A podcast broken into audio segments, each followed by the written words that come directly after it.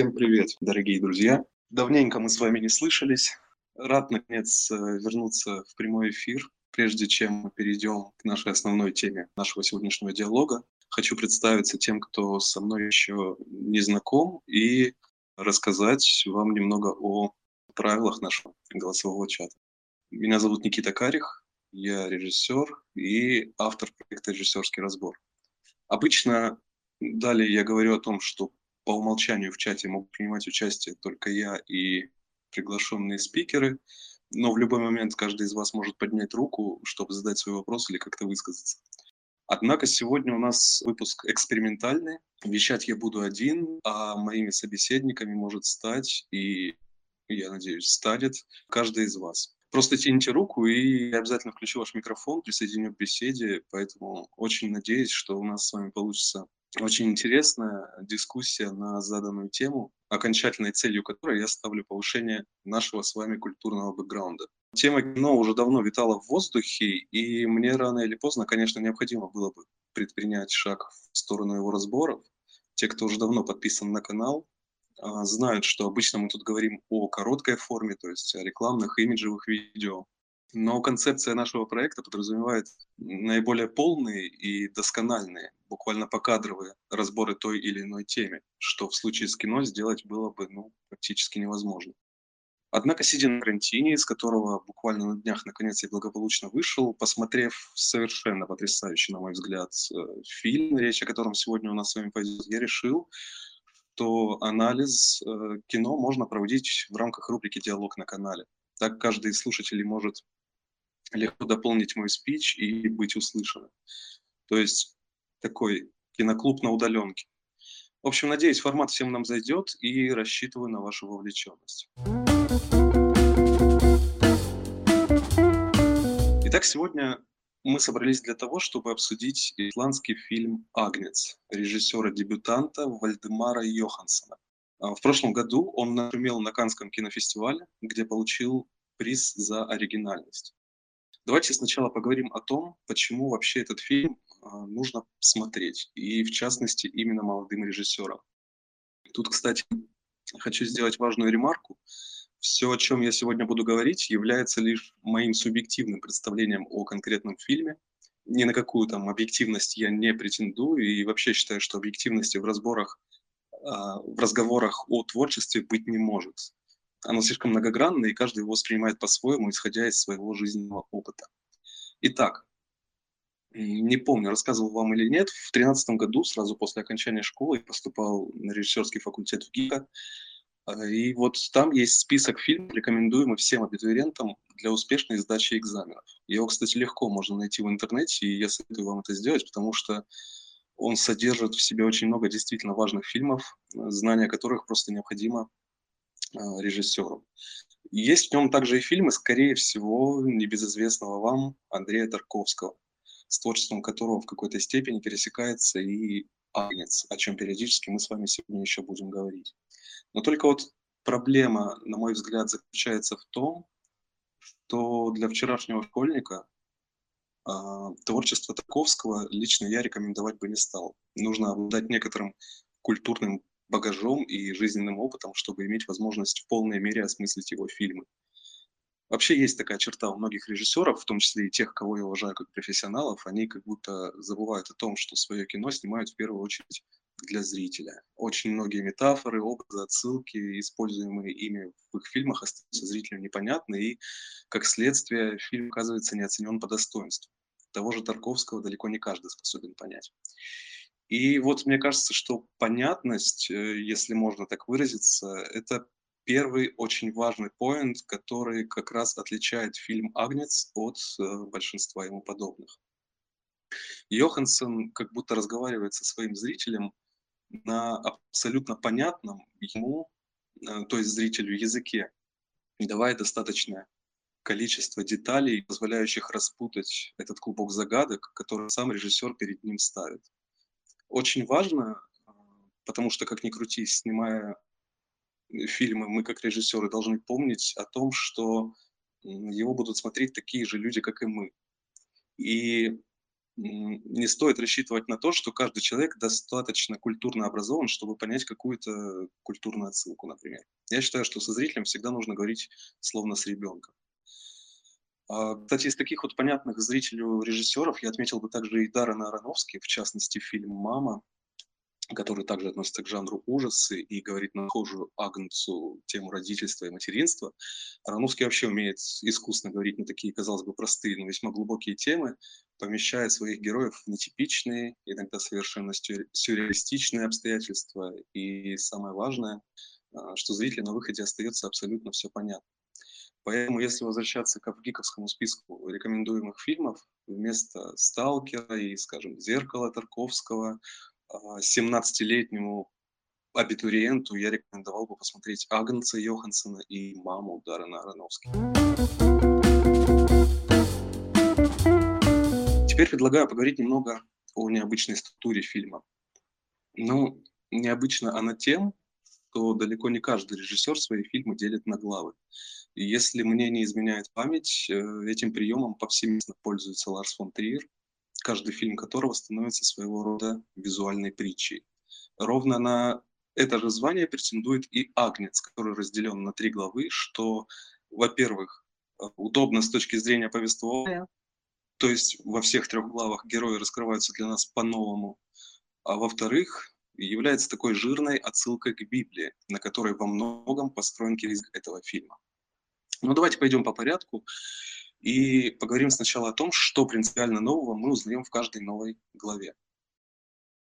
Стоит отметить, что первая глава начинается на пятой минуте фильма. То есть все, что мы видим до этого, можно назвать неким предисловием или экспозицией, которая погружает нас в атмосферу, заявляет героев, а также заставляет нас, то есть зрителей, задаться вопросом, что вообще происходит. Ну, собственно, как и положено экспозиции. Фишка в том, что, как я уже сказал выше, на экране мы наблюдаем абсолютно понятную историю.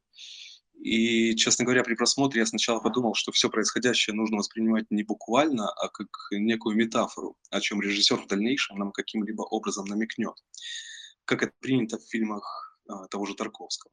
Но оказалось, что все, что мы видим в первых пяти минутах фильма, никакая не метафора, а совершенно буквальная экспозиция. Ложное впечатление создается благодаря такому магическому, размеренному темпоритму и отсутствию действия как такового в кадре. Напомню, фильм начинается с медленного наезда камеры на стадо диких лошадей, которые пугаются некого существа, которое мы еще не видим, но слышим его зловещее дыхание, а на фоне стоит фермерский дом. Очевидно, что действие разворачивается на каком-то отшибе вдали от цивилизации, то есть с явочным планом, как и положено, режиссер заявляет место действия. Затем мы оказываемся в хлеву, где видим обитающих в нем овец, и, собственно, здесь мы наблюдаем, о чем сами еще подозреваем, завязку. Мы привыкли в завязке наблюдать героев, как правило, конечно, люди, однако в данном случае мы видим овец, обитающих в своем хлеву, к которым кто-то заходит и с которыми что-то происходит, о чем мы также пока еще не догадываемся. И вот эта сцена может нас сбить с толку. Ее изначально хочется воспринимать как метафору или аллегорию, потому что она не похожа на то, что мы привыкли, привыкли обычно видеть на экране. И в этом, как мне показалось, заключается фишка этого фильма. Режиссер разговаривает со зрителем с таким закосом на артхаусность, но при этом абсолютно внятном и понятном зрителю языке, о чем я, собственно, уже сказал. С другой же стороны, перед нами фильм дебютанта, и вполне возможно, что он действительно хочет сделать что-то такое артхаусное, но не получилось. Я почему-то в это не верю. Так вот, возвращаясь к истории, после всех вышеописанных событий нам, наконец, представляют главную героиню фильма. Она накрывает на стол. А, причем мы не видим в этой сцене ее мужа, то есть тем самым Йоханссон подчеркивает, что именно вокруг нее будет крутиться все повествование, а муж ее, с которым мы познакомимся позднее, лишь второстепенный герой. Так, в первой главе фильма мы знакомимся с парой фермеров Марии и Ингвара, которые ведут неспешный, в какой-то степени довольно скучный и однотипный образ жизни. Однако довольно мало, они довольно мало разговаривают друг с другом. Если разговаривают, то в основном на какие-то бытовые темы, что очень хорошо характеризует персонажей. В фильме вообще довольно мало диалогов, что отлично работает на его атмосферу и на историю в целом. Поэтому каждый диалог, который происходит между героями, особенно ценен и дает нам новую информацию о том, куда мы попали и что происходит. И вот в одной из первых сцен мы застаем наших героев сидящими за обеденным столом, собственно говоря, обедающими и разговаривающими о том, что в теории путешествия во времени уже возможны. Несмотря на то, что на первый взгляд этот диалог не носит никакого смысла, он позволяет Йоханнссону показать, что в этой семье есть горе, о котором они привыкли умалчивать. Об этом нам говорит тот факт, что диалог обрывается, когда Мария сообщает своему супругу, что будь у нее такая возможность, она отправилась бы в прошлое. Но о том, что же такого в этой семье произошло, мы узнаем лишь где-то в середине фильма.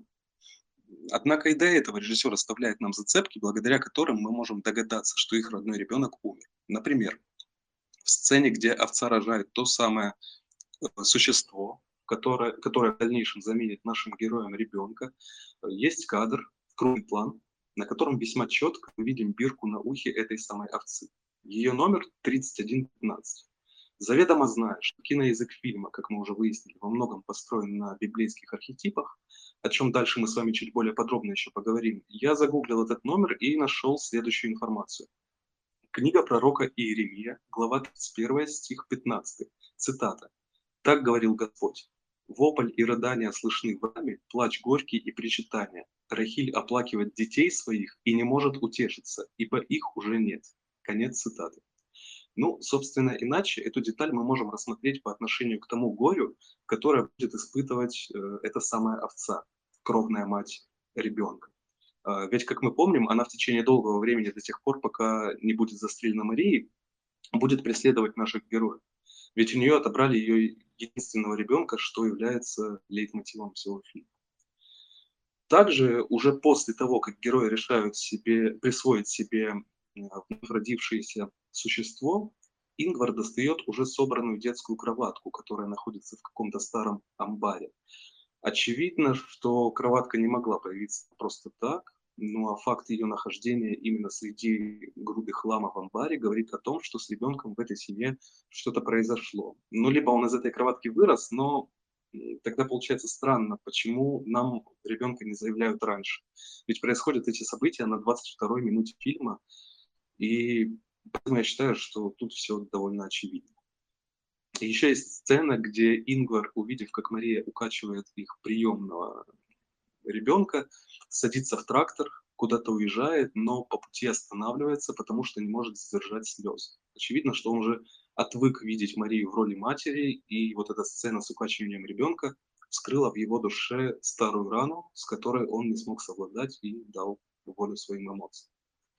Ну и, собственно, наиболее ярким, как мне кажется, показателем того, что в этой семье произошло горе, является кадр уже где-то в конце первой главы.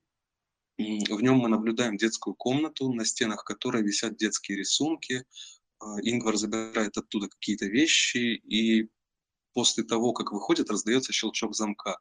То есть комнатой, очевидно, никто не пользуется. Об этом также говорит и тот факт, что она завалена какими-то коробками и прочими вещами. То есть понятно, что там никто не живет. В общем, довольно много чеховских ружей, которые отсылают нас к тем или иным событиям, которые в этой семье произошли, разбросал нам Йоханссон в своем фильме, и все они выстреливают в нужный момент, как мне кажется. Ну и в целом для нас, зрителей, первая глава посвящена знакомству с героями, а для самих же героев, наверное, в большей степени принятию новой жизни, долгожданного счастья, которое пришло в их дом. Об этом опять-таки говорит финальная сцена, в которой мы наблюдаем за тем, как Ингвар и Мария укачивают своего ребенка, и, пожалуй, впервые за весь фильм на их лицах мы видим улыбки. А Мария кладет голову на плечо Ингвара, то есть э, раньше такой близости между ними мы не наблюдаем. Во второй главе, в по-прежнему размеренную, но уже счастливую жизнь нашей пары фермеров врывается брат Ингвара, Петур. И вот про него хотелось бы поговорить отдельно, потому что при первом просмотре я не до конца понял, какую роль в истории выполняет этот персонаж. Однако совсем чуть-чуть углубившись, все, все встает на свои места. Мы помним, что Петура даже не довозят до дома, а выбрасывают прямо из багажника машины в чистом поле. после чего эти эпизодические персонажи они разворачивают автомобиль в обратном направлении и уезжают. Но разбираться в том, что это были за люди, нам, собственно говоря, и не нужно, потому что в данном случае важной деталью выступает автомобильный номер, три четверки, который, опять же, не мог появиться здесь просто так. Вообще Йоханнссон довольно много оставляет зацепок в виде тех или иных чисел, связанных с Библией. И я думаю, что это абсолютно понятно, потому что действие большей части фильма разворачивается на натуре, в каких-то природных условиях, где какие-то другие детали было бы сложно разместить. Так вот, возвращаясь к магии чисел, вновь обращаясь к Библии, я обнаружил следующие строки в Евангелии от Иоанна, глава четвёртая, стих сорок четвёртый. «Ибо сам Иисус свидетельствовал, что пророк не имеет чести в своем отечестве». То есть из этого можно сделать недвусмысленный вывод о том, что Петр в этой истории олицетворяет пророка, который приходит в семью Марии и Ингвара, чтобы их как-то вразумить. При этом сам по себе он является неудачником, которого отовсюду шпыняют, которого никто не воспринимает всерьез, и в целом он не может найти своего места в этом мире. Ну, то есть, судя по тому, как его выкидывают из автомобиля, из багажника, в своем отечестве он чести не имеет, в том числе и в доме родного брата, из которого Мария в дальнейшем его выгонит. Но об этом мы пока еще не знаем. Еще одна интересная магия чисел, заложенная режиссером, встречается нам в сцене, где Петр выходит из амбара, где он провел ночь, и встречается со своим братом Ингваром. Там есть кадр, где Ингвар ковыряется в своем тракторе, что неоднократно в течение всего фильма подчеркивается режиссером. И сам кадр выстроен таким образом, что на переднем плане весьма отчетливо мы видим номерной знак этого трактора, содержащий, как и положено, три интересные цифры – восемь, восемь, девять. Возвращаемся к Библии. Псалтырь, глава восемьдесят девятая, стих восьмой. «Ты положил беззаконие наше пред тобою и тайное наше пред светом лица твоего». Эти строчки отри... отлично, как мне кажется, коррелируют со сценой, которую э, Петр наблюдает накануне вечером, то есть сценой убийства Марии, той самой овцы, кровной матери существа, которое главные герои решили себе присвоить, свидетелем которого он стал.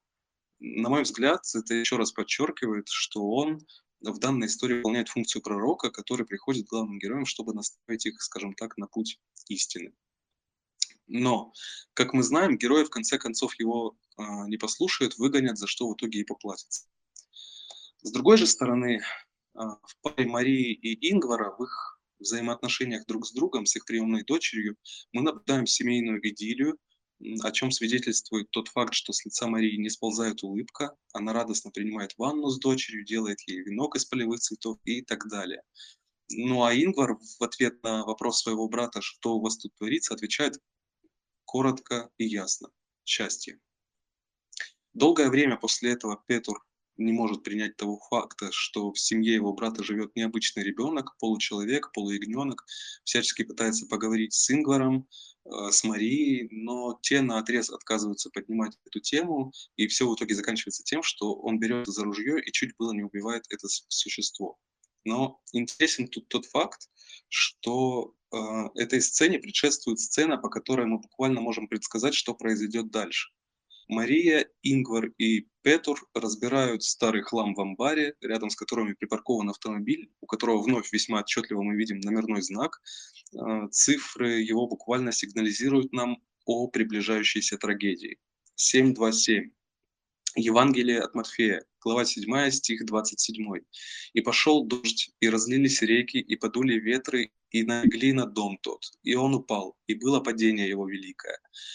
С одной стороны, эту деталь можно рассмотреть по отношению к тому, как Петр возьмется за ружье, желая застрелить Аду, то есть приемного ребенка, да? Но я все-таки склоняюсь к тому, что тем самым режиссер намекает нам именно на финал этой истории, ведь в Евангелии говорится именно о природных катаклизмах, а именно природа, как мы знаем, в конце концов и отомстит главным героям. К слову, в течение всей этой главы Марии мучают ночные кошмары, от которых она постоянно просыпается и проверяет, на месте ли ее дочь. То есть она не может спать спокойно, потому что прекрасно знает, как сама фактически выкрала у кровной матери ее ребенка и теперь боится той же участи.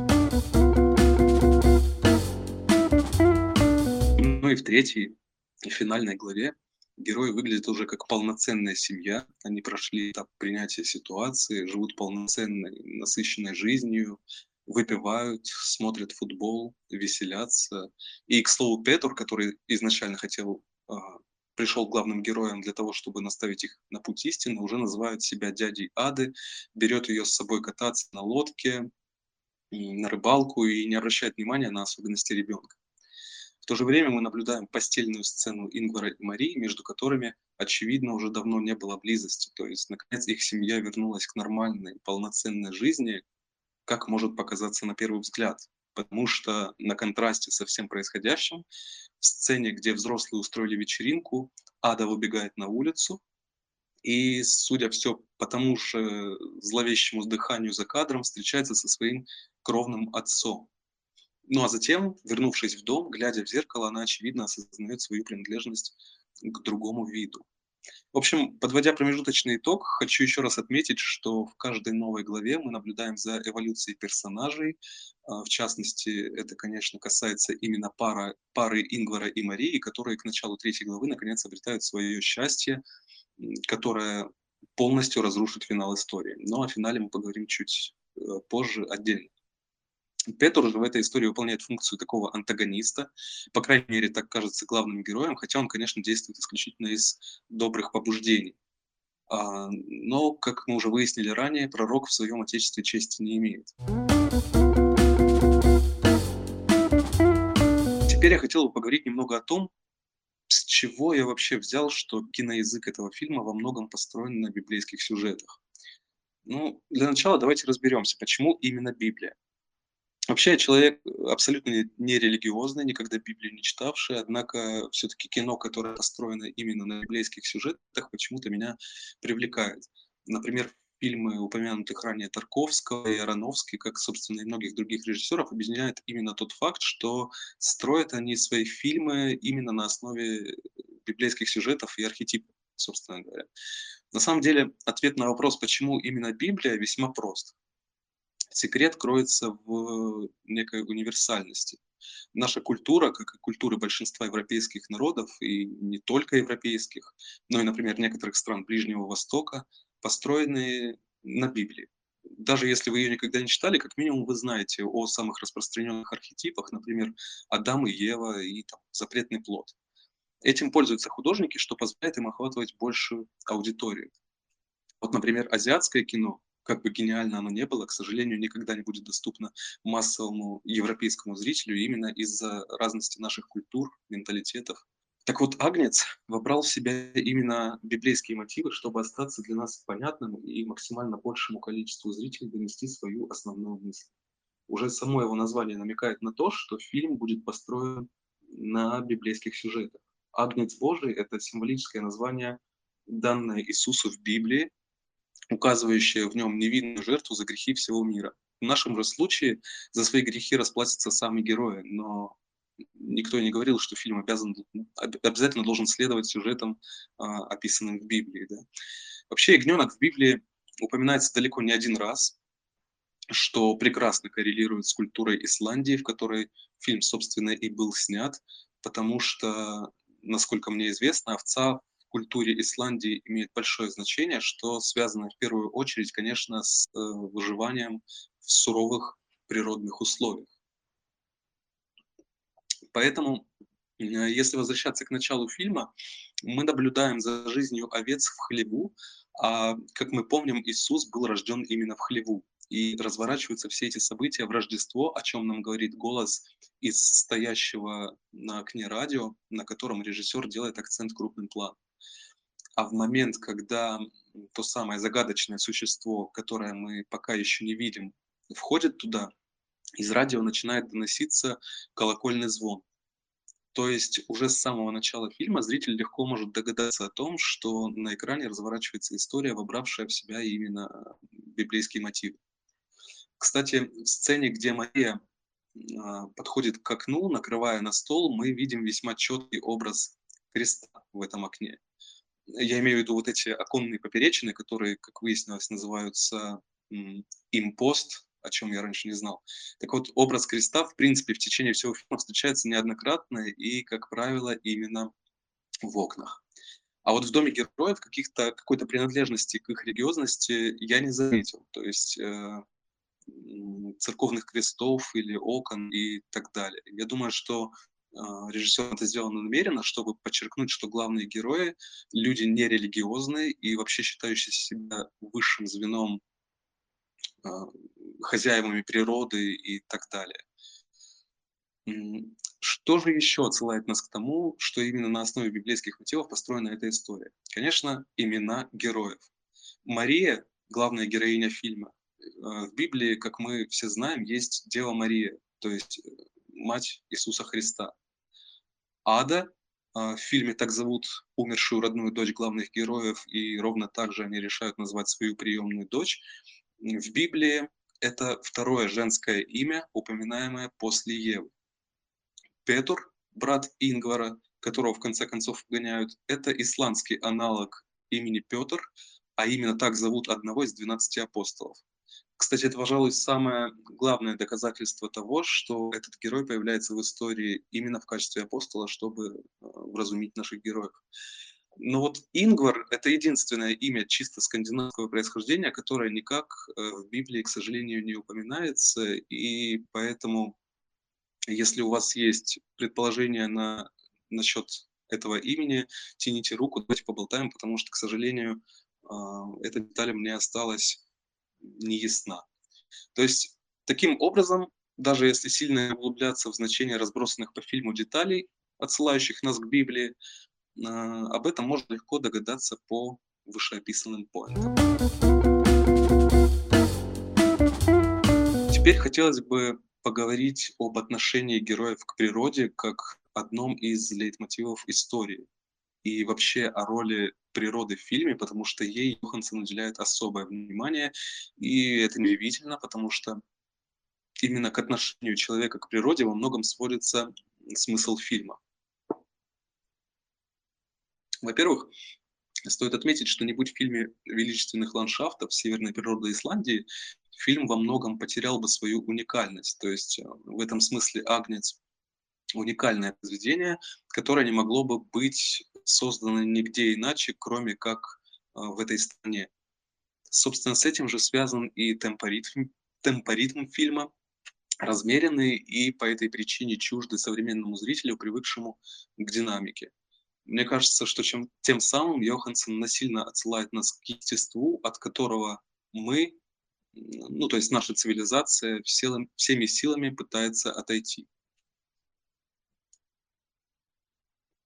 Что касается главных героев, то в течение всего фильма мы можем найти не одно подтверждение тому, что они считают себя хозяевами природы. Начиная их родом деятельности, они, как мы помним, фермеры, заканчивая тем фактом, что родившиеся у овцы необычное существо, они, не задумываясь, решили присвоить себе.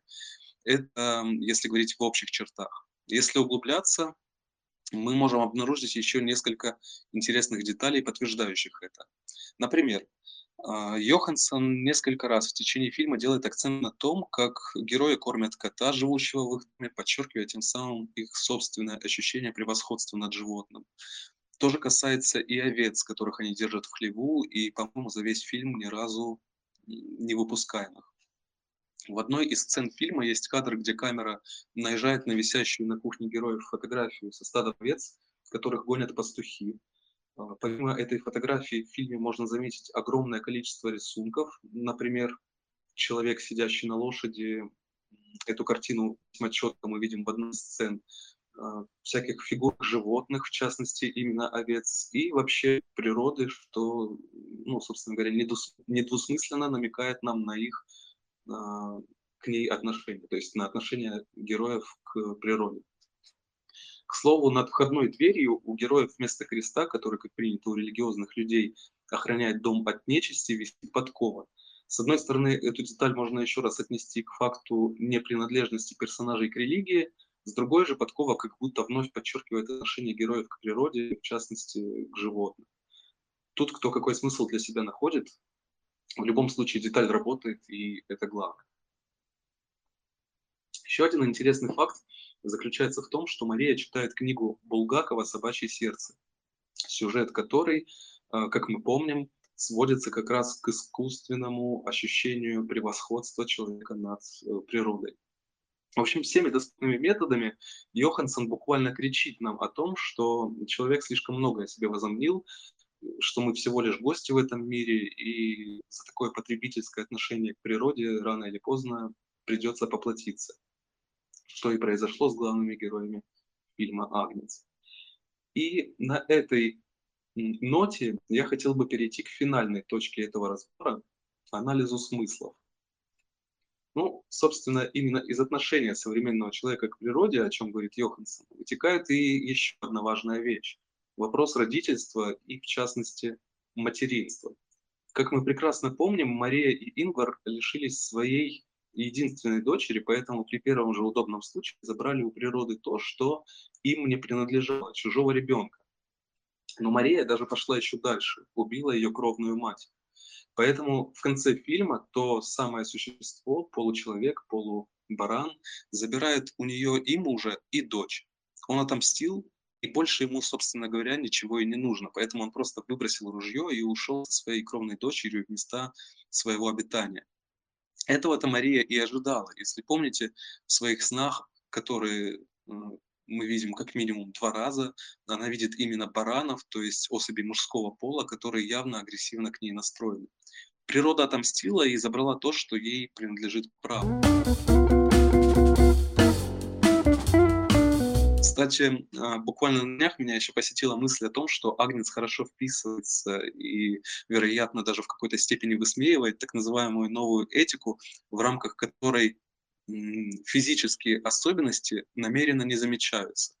Ну, родился полуягненок, получеловек, ну и ладно, будем воспитывать его как одного ребенка.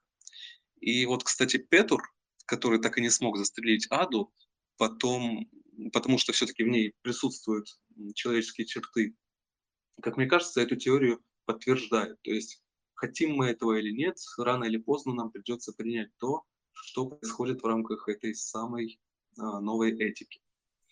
Ну, в заключение хотел бы отметить, что «Агнец» — очень поэтичное кино, которое совершенно иначе раскрывает темы, ставшие за последние несколько лет мейнстримными.